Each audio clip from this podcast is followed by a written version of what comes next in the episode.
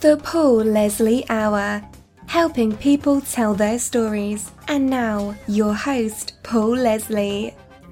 Hey, it's me. Welcome to another episode of the Paul Leslie Hour. And on this episode, we are joined by one of the absolute legends in music. Dick Hyman is a pianist, organist, arranger, performing and recording artist, musical director, it's a great pleasure to welcome you here.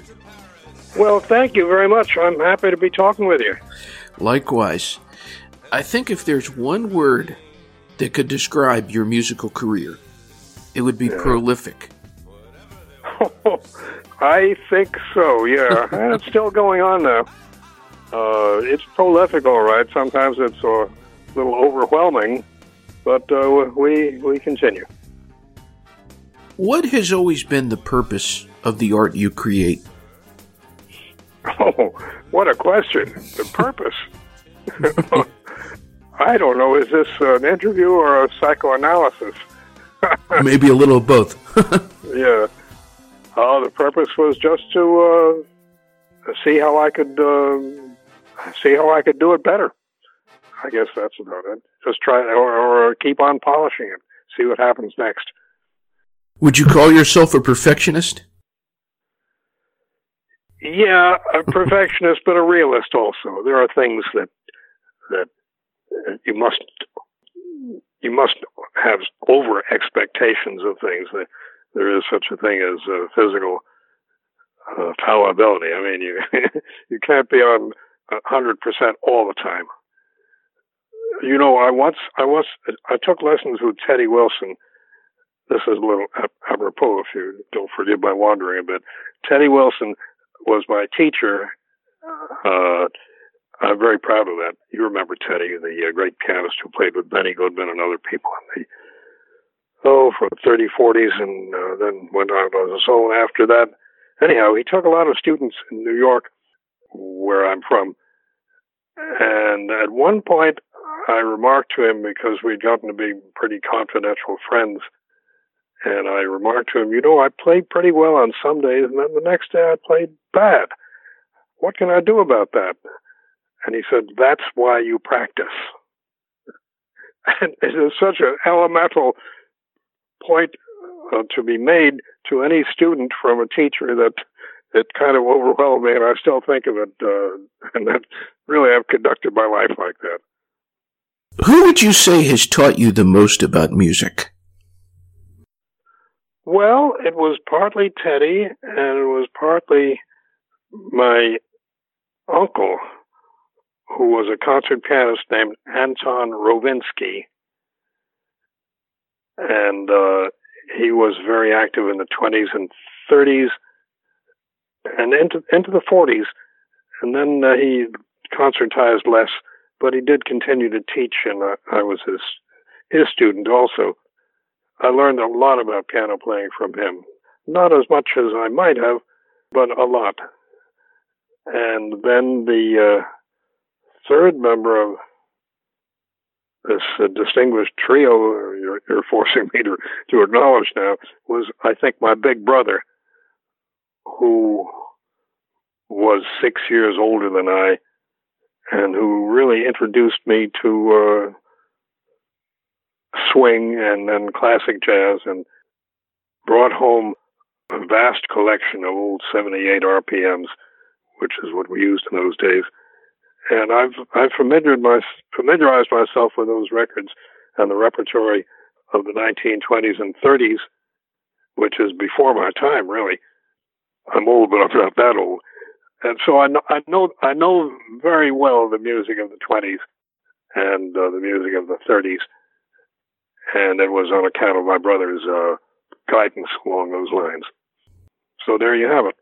It occurs to me with your brother, with this other family member of yours that you said taught you a lot, and then also yeah, my uncle. Yeah, your uncle. That's it.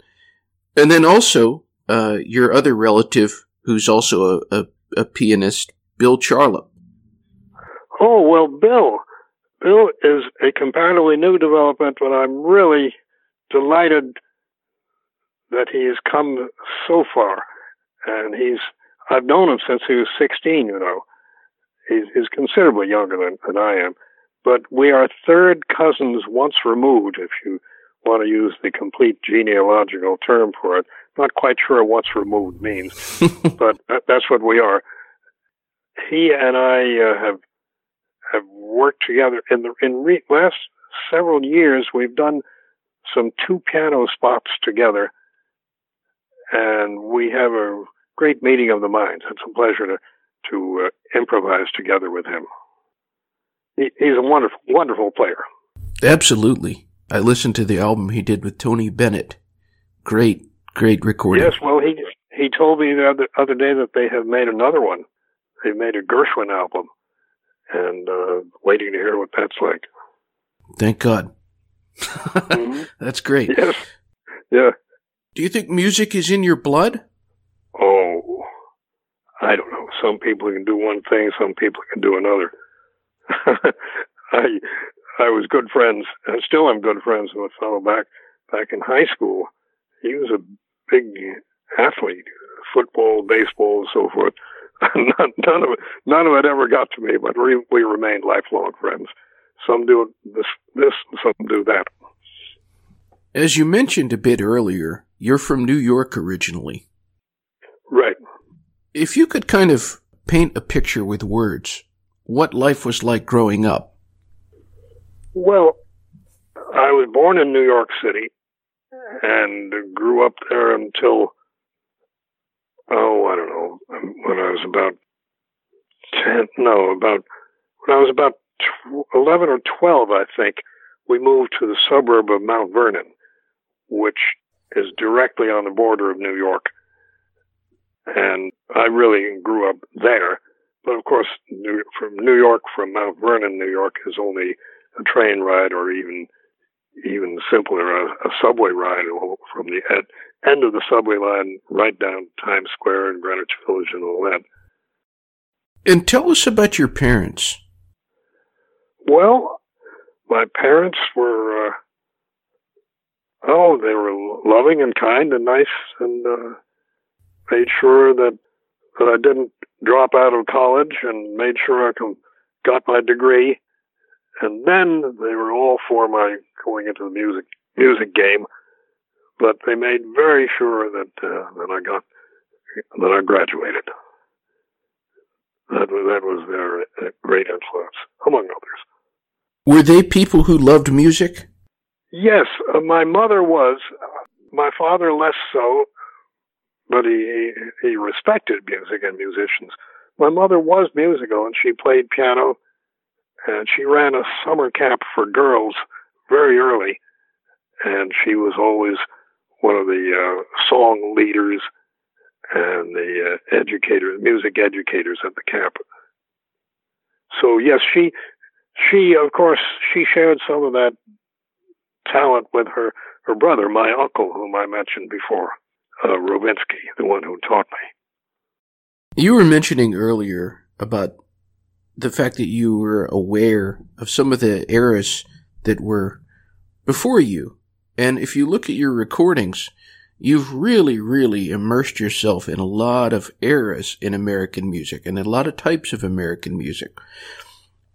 What era of American music, from your ears, do you think is the most interesting? Well, they're all interesting.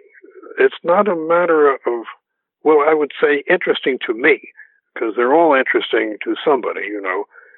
But uh, to me, I, I, I, the most interesting ones are the ones that I've been involved in, and slightly before. Uh, that is to say, the music of the 1920s. But there were still a lot of people playing more or less in that way when I was coming up, and I connected with them and played with them. And there, there still is a lot of revival interest in keeping that that old kind of stuff alive, and I'm I'm all in favor of that. But uh, some people favor one thing and some another.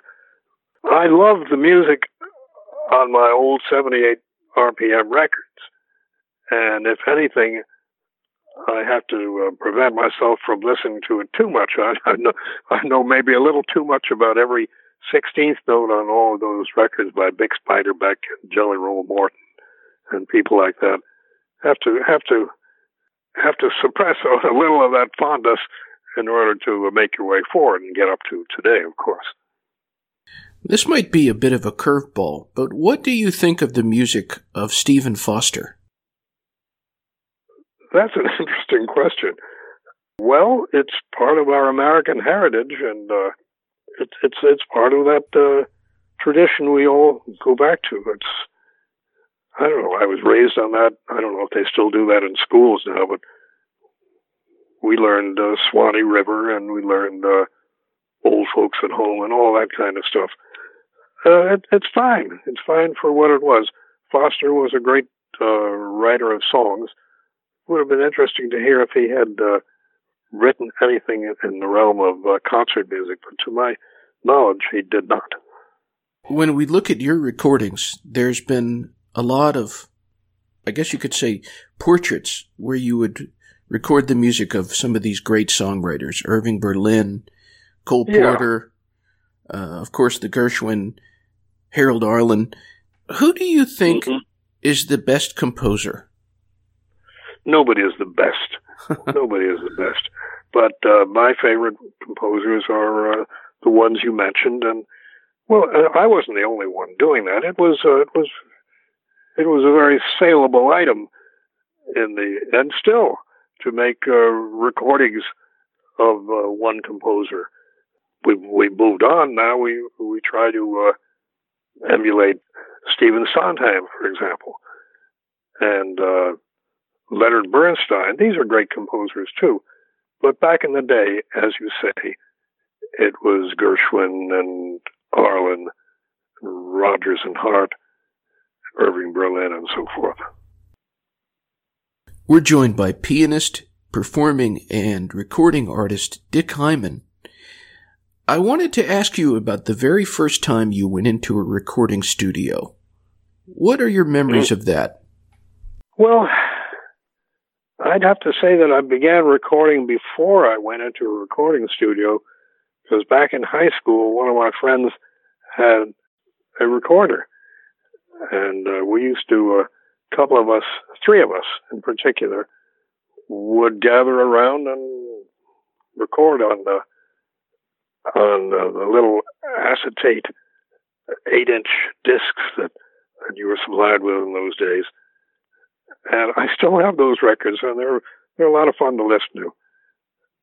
But the first recording I can remember making God, I don't know if I actually can remember.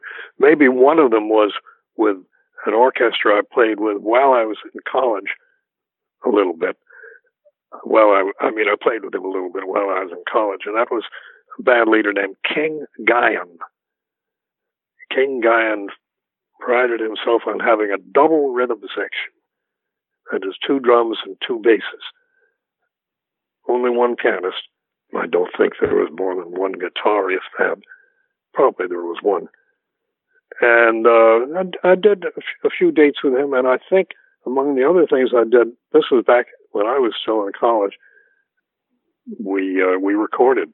I believe that was my first recording, or at least very very early in the list.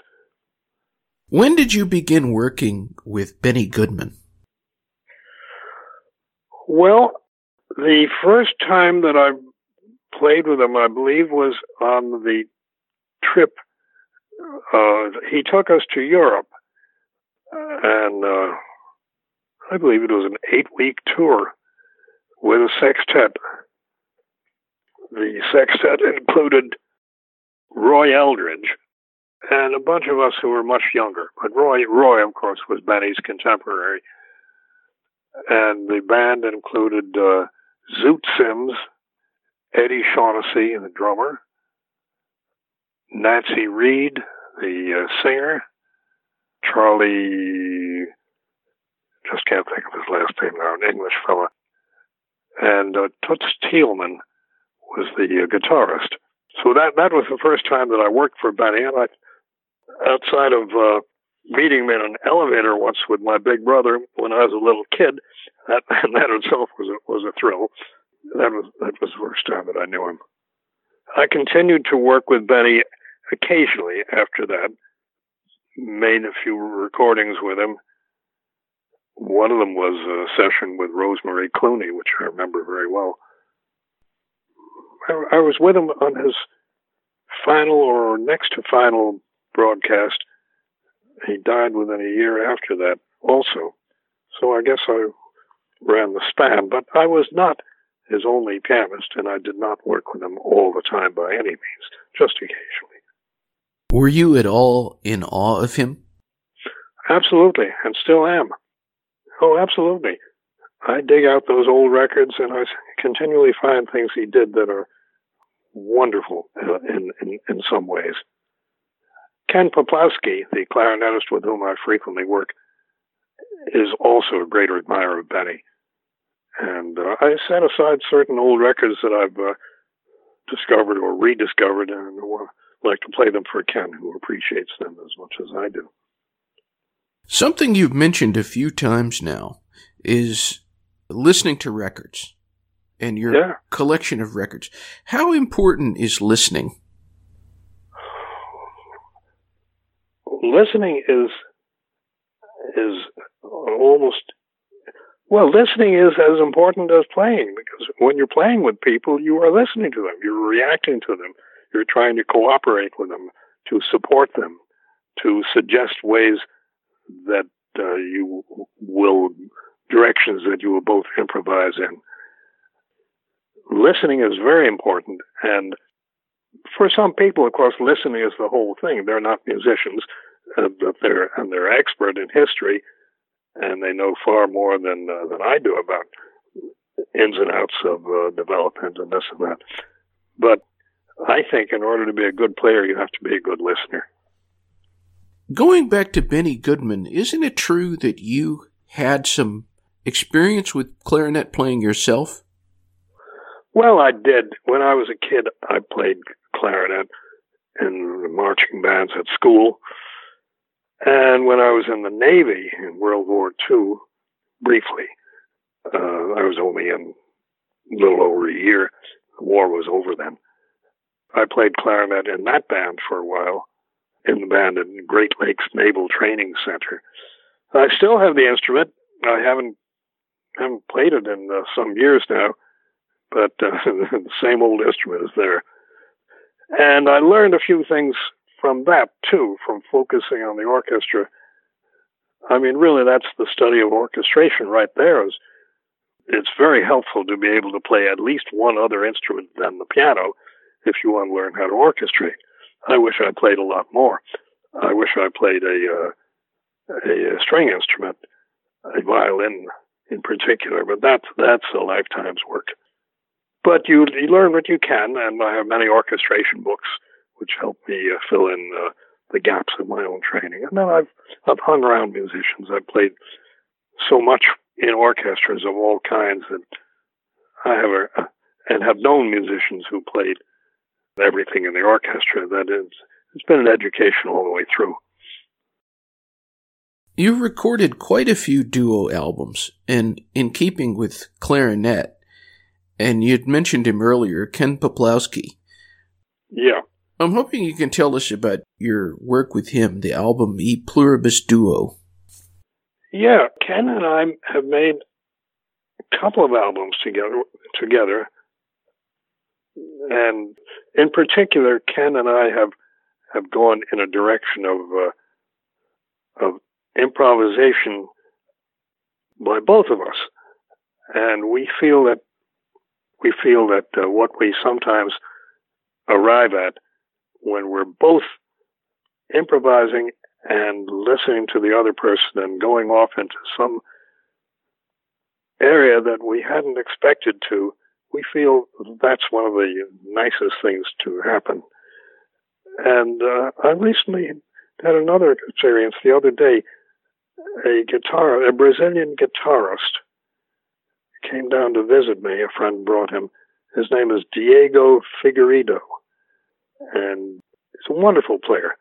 He happened to be in the area for a while. I live in Venice, Florida, which is near Sarasota.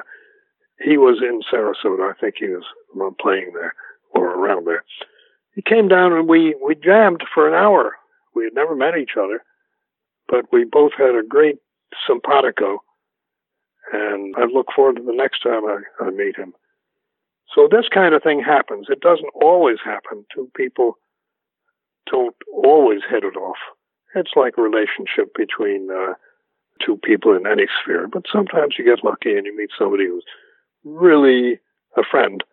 And for musicians, that's a great feeling. Well, what do you look for in a creative partner?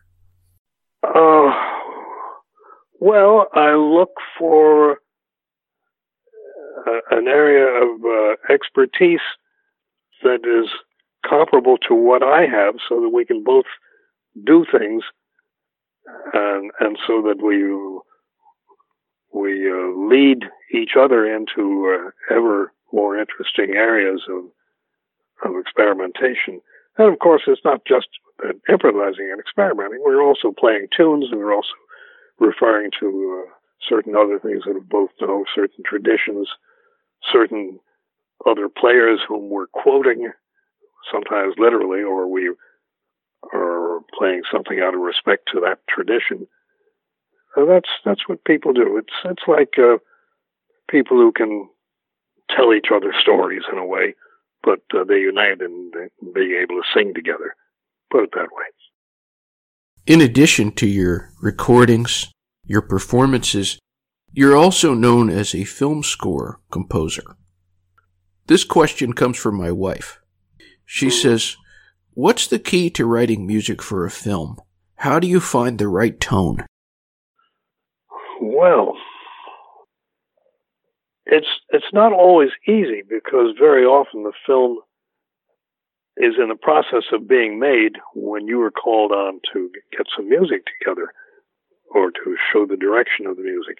If the film is already made, then you, it's a fait accompli, and you just that that's it. You, you you do what you think and what the director thinks is appropriate. You try one thing or you try another. Uh, but if the film is still being made, you have to have a lot of guidance from the director, who is the only one, the only person who really knows the direction the film is supposed to have in the end. And even the writer of the film doesn't always know because the director can overrule him and change change the uh, the manner of the film in some interesting and important ways. So you you have to. It's a committee thing. You just don't do this all on your own. You have to talk. And in the case of Woody Allen, we often did that, and other people whom I've, I've, I've written for you have to make sure you're going in the, in the same direction. I imagine it's the same thing with any joint project. I have to say, you mentioned Woody Allen, and you've worked with Woody Allen on so many of his movies. In terms of filmmakers that have memorable and incredible uses of music, the first one that would come to my mind would be Woody Allen. Yeah. How did you come to be acquainted with Woody Allen? What put you two together? I have to think about that. Woody, you know, on the whole, considering his his total output of films, which is immense, he's used recordings more than he has original music by me or by anybody else. So he has a very and he is a very uh, uh, knowledgeable guy when it comes to old popular and old jazz music. He he knows what what suits him, and perhaps certain recordings, in fact, push him in the direction of certain of, of uh, writing or directing that he wants. I think that probably, and I can't be absolutely sure, probably I was in one of the, probably I was just a fact, it's beginning to come back to me. I was a piano player in one little session which was organized for one of Woody's early films. I played some kind of background music in that. I don't know what it was. Uh, maybe it was a tinkling of a piano in a barroom scene or something like that. And from that, I got to know him and I got to know his office, and they began to call me for similar things and to write write uh, this and that. And I think that I really contributed something to the film. If you remember the old film called Zelig, oh yeah, which had quite a bit of original music in it by me, songs even. I wrote lyrics too. They suited the film, and uh, I was communicating well with Woody and his director. One of the movies that I think just had incredible music. There's so many of them, but the first one that comes to my mind would be Sweet and Lowdown. Yeah. Well, of course, Woody had a had a very interesting idea from the point of view of uh, of uh, jazz history. Then he was thinking in the background, I think, of Django Reinhardt, the uh, the French gypsy guitarist, and making a comedy of sorts out of that sort of character. So you know, I I knew that era of jazz history, and I knew that sort of thing. I had an idea of where Woody was going. He didn't do this literally. It wasn't at all a biography of Django Reinhardt, but it was the idea of that sort of slightly crazy but wonderfully talented guitarist. And uh, if you have a collaboration with anyone, you have to pick up on what the person is really after, even if he doesn't quite say it. You you supply what you think is appropriate, and you go along with them, and you say, "Well, I think you mean this," and then in my case, I can always il- illustrate what I mean if I go to a keyboard and play something, and that, that's the way of collaboration for me, at any rate. What did you think of Woody Allen's personality? Well, now I want to say that I haven't worked with Woody for about eight years. I haven't done any of the recent films but Woody's personality was surprisingly encouraging to the other person with whom he might be dealing to uh, bring forth original ideas. He's a fine collaborator and he wants to know generally what you think. He doesn't tell you this is what we're going to do and leave it at that. He wants to know what you think about this. And then you build on that idea. And so in, in that fashion, I believe I got along well with Woody, and I was I was honored to be able to work with him for, for as long as I did. Did you ever perform with him? Yes.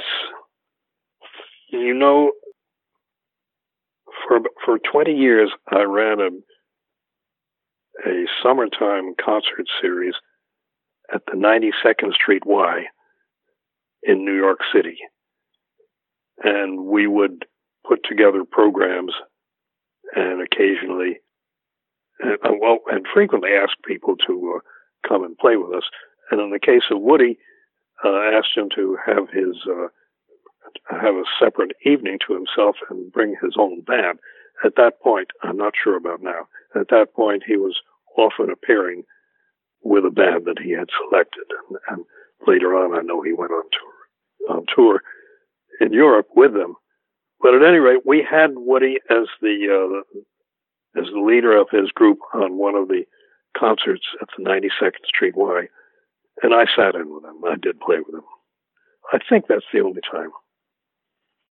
Not a Woody Allen movie, but another movie that I think had some of the most incredible music that you provided would be Moonstruck. Oh, yeah.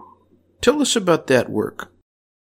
Moonstruck was a, was directed by the uh, Canadian director named Norman Jewison, and he uh, he contacted me, and we we understood each other, and he too was a very a very wonderful collaborator. He suggested things, and I have great admiration for directors. It's not only that they know quite a bit about music, which I can verify.